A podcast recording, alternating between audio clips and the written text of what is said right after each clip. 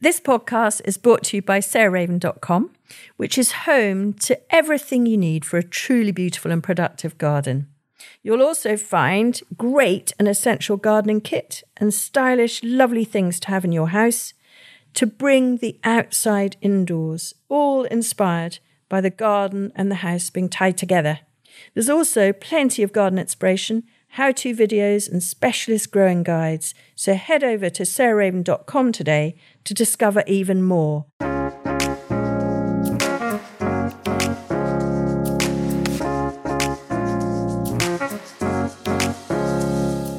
Welcome to Grow Cook Eat Arrange, the podcast with me, Sarah Raven, and a regular visitor, guest, speaker on the podcast, Josie Lewis, who's our head gardener here at Perch Hill. And because it's so early in the new year, and well, extreme weather, wet Christmas, rain, wind, frost, snow, they're all kind of in our minds. We actually thought we'd just take a sidestep from talking about plants and gardening and talk about, well, gardening, but gardening in extreme weather and what we are aware of, and particularly Josie running the garden with each of those things. So, whether it's like um, it's been very cold recently, so frost and snow, or whether it's been very windy, which it has recently, or whether you've got torrential rain, how do each of those things affect your garden? And is there anything you can do to combat that? So, welcome again, Josie. Thank you very much shall we start perhaps with with frost? So, given that it's been cold for the pretty much the first time in two or three months, hasn't it? What's the number one thing you think when you come into the garden at Perch Hill and it's a frosty morning? So, if there's frost on the ground, don't walk on the grass is the first thing. Yeah. Stick, stick to the paths. Uh, the grass may look nice and white and crunchy, uh, but all those little blades are frozen. So if you walk on them, you break them. So it's not ideal to to walk over the grass. So stick to the paths if you can. Mm. And going back to the autumn, one of the things we tend not to do is clear up the garden too Mm. much. Yeah. So a lot of things like heleniums and asters and will all have their top growth still on them. Yeah. You know, not only does it provide seeds for the birds, you know, there'll still be some left at this time of year. It protects all the, the plant growth that's at soil level. So it just has that sort of, it produces like a little microclimate. Um, so it can protect from severe frost. It just helps a little bit. Yeah. Um, and, and it also provides somewhere for insects to overwinter. So don't, in autumn, don't be over enthusiastic about tidying up. Yeah, very true. I mean, it, uh, the thing that, that we've really noticed here at Perch Hill is that we can now overwinter a plant. And I know this is in Sussex, but Pelargonium attar of roses is something that I used to think of as a completely tender perennial. It hails from South Africa. I'm sure you all know it. It's that wonderful, fragrant, not particularly flowery, but really fantastic scented leaf pelargonium with very bright green leaves and soft pink flowers, used a lot in the perfume industry. Anyway, one year we were busy and we just didn't dig the plants up. We just left them. And we didn't dig them up when they'd been frosted. And then it, they were in the herb garden, actually, uh, just by the French tarragon. And then come late March, we suddenly noticed that they were breaking from the base and up they were shooting again. And it's because we'd left the tops on. So they'd created their own mulch with their leaves, if you see what I mean. And that had protected them. And it is quite a sheltered, sunny, um, sort of plateau garden, that, the rose and herb garden. And maybe, you know, that wouldn't work in a colder spot or in a frost pocket. But, but here at Perch Hill, or if you can think of somewhere that's your most sheltered spot, wherever you are, then leave the tops on, even when they're frosted.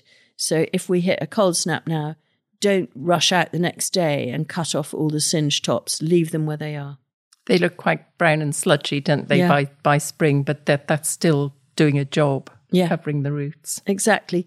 And the other thing that I really associate a frost with is Josie last year did this brilliant trial of, I mean, we plant many, many thousands of tulip bulbs. And we just had such a depressing thing about five years ago that Josie and the gardeners would plant a whole lot of bulbs in lasagnas in our pots. And they'd go home and in the night, either squirrels or possibly rats had eaten certainly the top two layers of bulbs And if they'd been freshly planted, they were the ones they went for. So if they smell of something, I don't know. Anyway, so last winter, so the winter 22 23, we did a trial here of all the different systems that we've read about, including chili flakes, which is what we had done, chili powder, also had done in the past, rolling them in chili powder before planting, putting holly sticks over the top, and putting chicken wire over the top. Anyway, the two that were the most successful was pruning our roses, the thornier the better, cutting them into little sort of 45 centimetre lengths, piling them up like Jenga games in the corner of the garden, and then using them as soon as the bulb lasagnas went in. And that and planting pot toppers over the top. But I associate that with frost on them because they look really lovely. Again, like sort of sculptures over all the pots uh, covered in frost. And it keeps, genuinely keeps the rodents off them.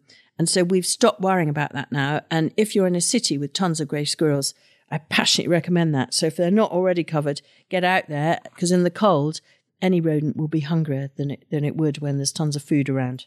Yeah, uh, when uh, when I came back in after Christmas, the pots down by the Chelsea shed had been dug out ah. because we hadn't put the prunings on them. Ah, there we are. so we hadn't got round to those. No, because they're far away. Yeah. What else, Josie, in frost particularly that you think of?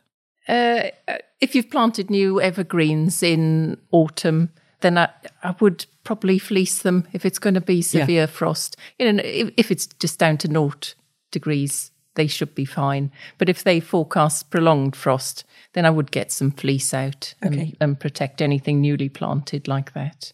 Very good. And then moving on to the next thing of coldness, which is every year here, really bizarrely, it tends to be March that we get snowed in. We certainly did in December 22, um, we got snowed in, but also in spring in March 23. So, w- what do we need to think about with snow? I mean, I know snow actually insulates some things, doesn't it? But is there anything we need to think about?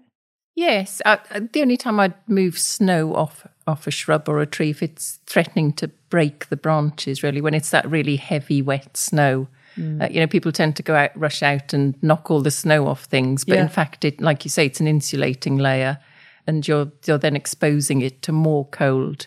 So if it's not breaking or damaging anything, I, I would leave the snow yeah, on the shrubs or you know whatever you've got. And you know, if you've put out your hardy annuals, which oh, we would recommend in autumn, and if if there is heavy frost or snow forecast, then here we tend to cover them with those cloche tunnels, yeah. you know, either fleece tunnels. I mean, we've got some really ancient tunnels, haven't we, with lights like perforated plastic. Yeah. But they've lasted, well, they were here before I was, so yeah, decades. that's amazing, isn't it? Yeah, but they let the air through uh, and they just provide that really protected area for the um, hardy annuals or, you know, anything slightly tender like that. Well, not tender. And then uh, things like snow on greenhouses, do you worry that it's going to break the panes or? Not, not, really. Not really. No, we don't no. get we don't get enough snow no. in this country. And, really, and again, it's the same thing. It's insulating yeah. the glass house all the time that it's there. Okay, and then both in frost and snow, of course, remember the wildlife. So obviously, bird baths need to be thawed. I mean, I think about this very much because I have chickens, I have hens, and so as soon as it's really cold, I go down with a kettle just off the boil to the hen run and I thaw out their water.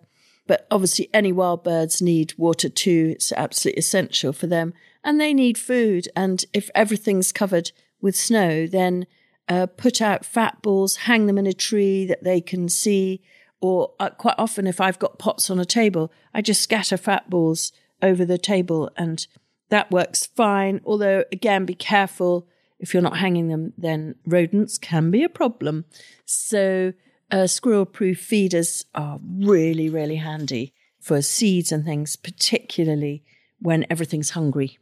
Yeah, and then as as we move closer into spring, we as well as food, we put out our sheep's wool. Yes. So they can use that to build their nests with. Yeah. Using an old bird feeder, we stuff that full of full of sheep's wool, and then they can just use that. To, and they do, don't they? They come and pick they it really out. They do. Uh, I remember Anita Oakes, who's who was a gardener here until a couple of years ago, and who's whose absolutely uh, incredibly knowledgeable and passionate about garden birds. I remember her making uh, stuffing one of the round um, fat ball holders down at, just outside our kitchen window and me thinking it was a kind of dream trapper or something and feeling it was a bit too cookie for me. But uh, you know within a week the whole thing had entirely gone. Yes yeah. and they just really do use it to line their nests and protect themselves in their roosts etc yeah so just bearing that yeah. in mind as well. Good. And then relevant increasingly to our very wet springs. What about heavy rain josie yeah, well, that's quite quite relevant for now, isn't it? We've had so much rain. Christmas mm. was so wet, and all the awful flooding we've had recently. So pots you have to give immediate attention to. They should be up on bricks anyway. Uh, but if you're noticing that the that there's standing water on top of a pot, then hold on, doggies, really. We're trying to record here. oh dear. Okay. Yeah. uh, so if, if you notice you've got pots with standing water on top of them and it's not pouring with rain, then you'll know then they're not draining and so they need immediate attention. So they, they could be you think you put them in the shelter of a shed, but of course the gutter might be overflowing and just really filling them up. Uh, but of course, the other thing is the the hole in the bottom might be blocked. Mm. Of course, we've had this in our whopper pots, didn't we, in the mm. Oast garden? Mm. So it's sort of a two or three person job to tip them on their sides without tipping the contents out. Yeah. And then the person who draws the short straw has to go underneath the pot and poke around with a screwdriver. And we found that we'd use polystyrene thinking, you know, we'll use our polystyrene to yeah. to crock the bottom of the pots. But of course, it was a flat piece of polystyrene that completely blocked the yeah. pot. Um, so we once we'd poked it with a screwdriver and made a new hole, then all the water gushed out and the the compost eventually dried out.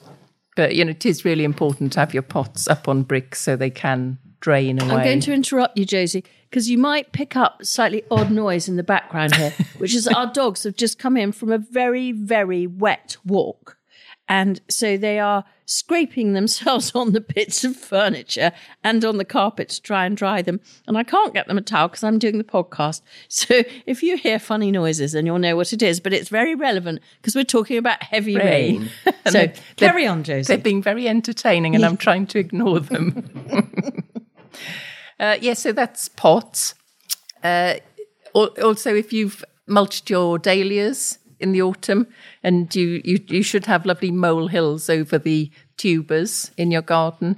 Uh, in the heavy rain, this tends to wash away, so keep going back uh, mm. and checking that the mole hills are still there. And if you've got more mulch to add, that's that's ideal, really. Uh, you want you want that mound so the rain is diverted off the centre of the, the tubers, really.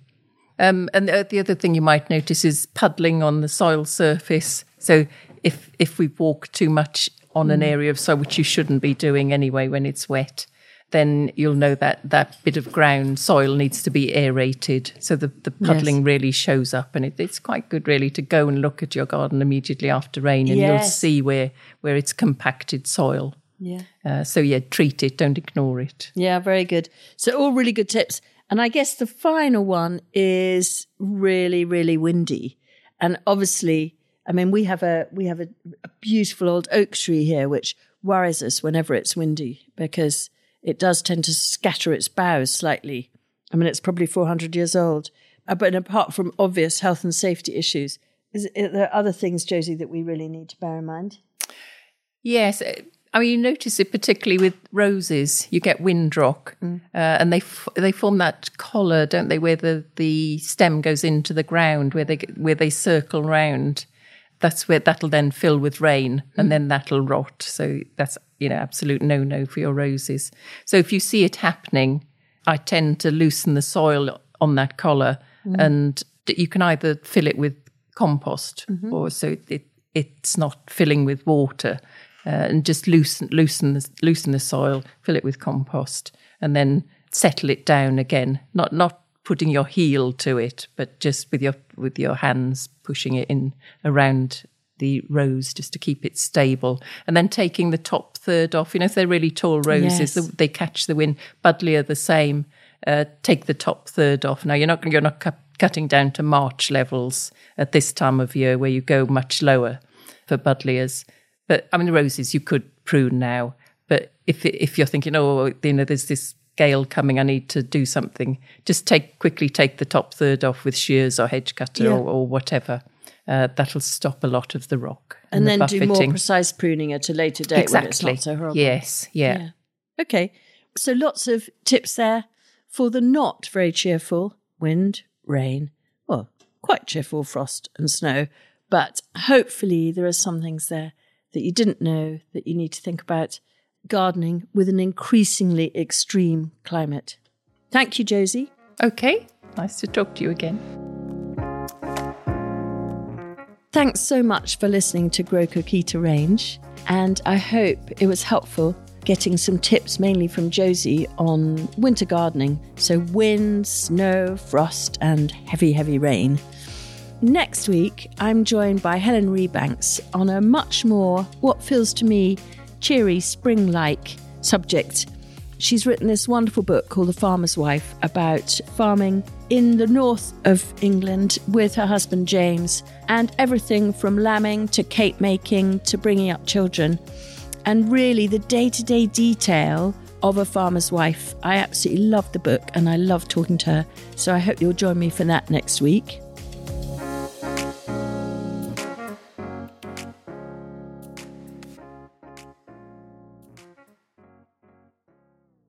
You can find more information, photos, and advice sheets on all the plants and recipes we talk about on this podcast by heading to the show notes or at sarahraven.com forward slash podcast.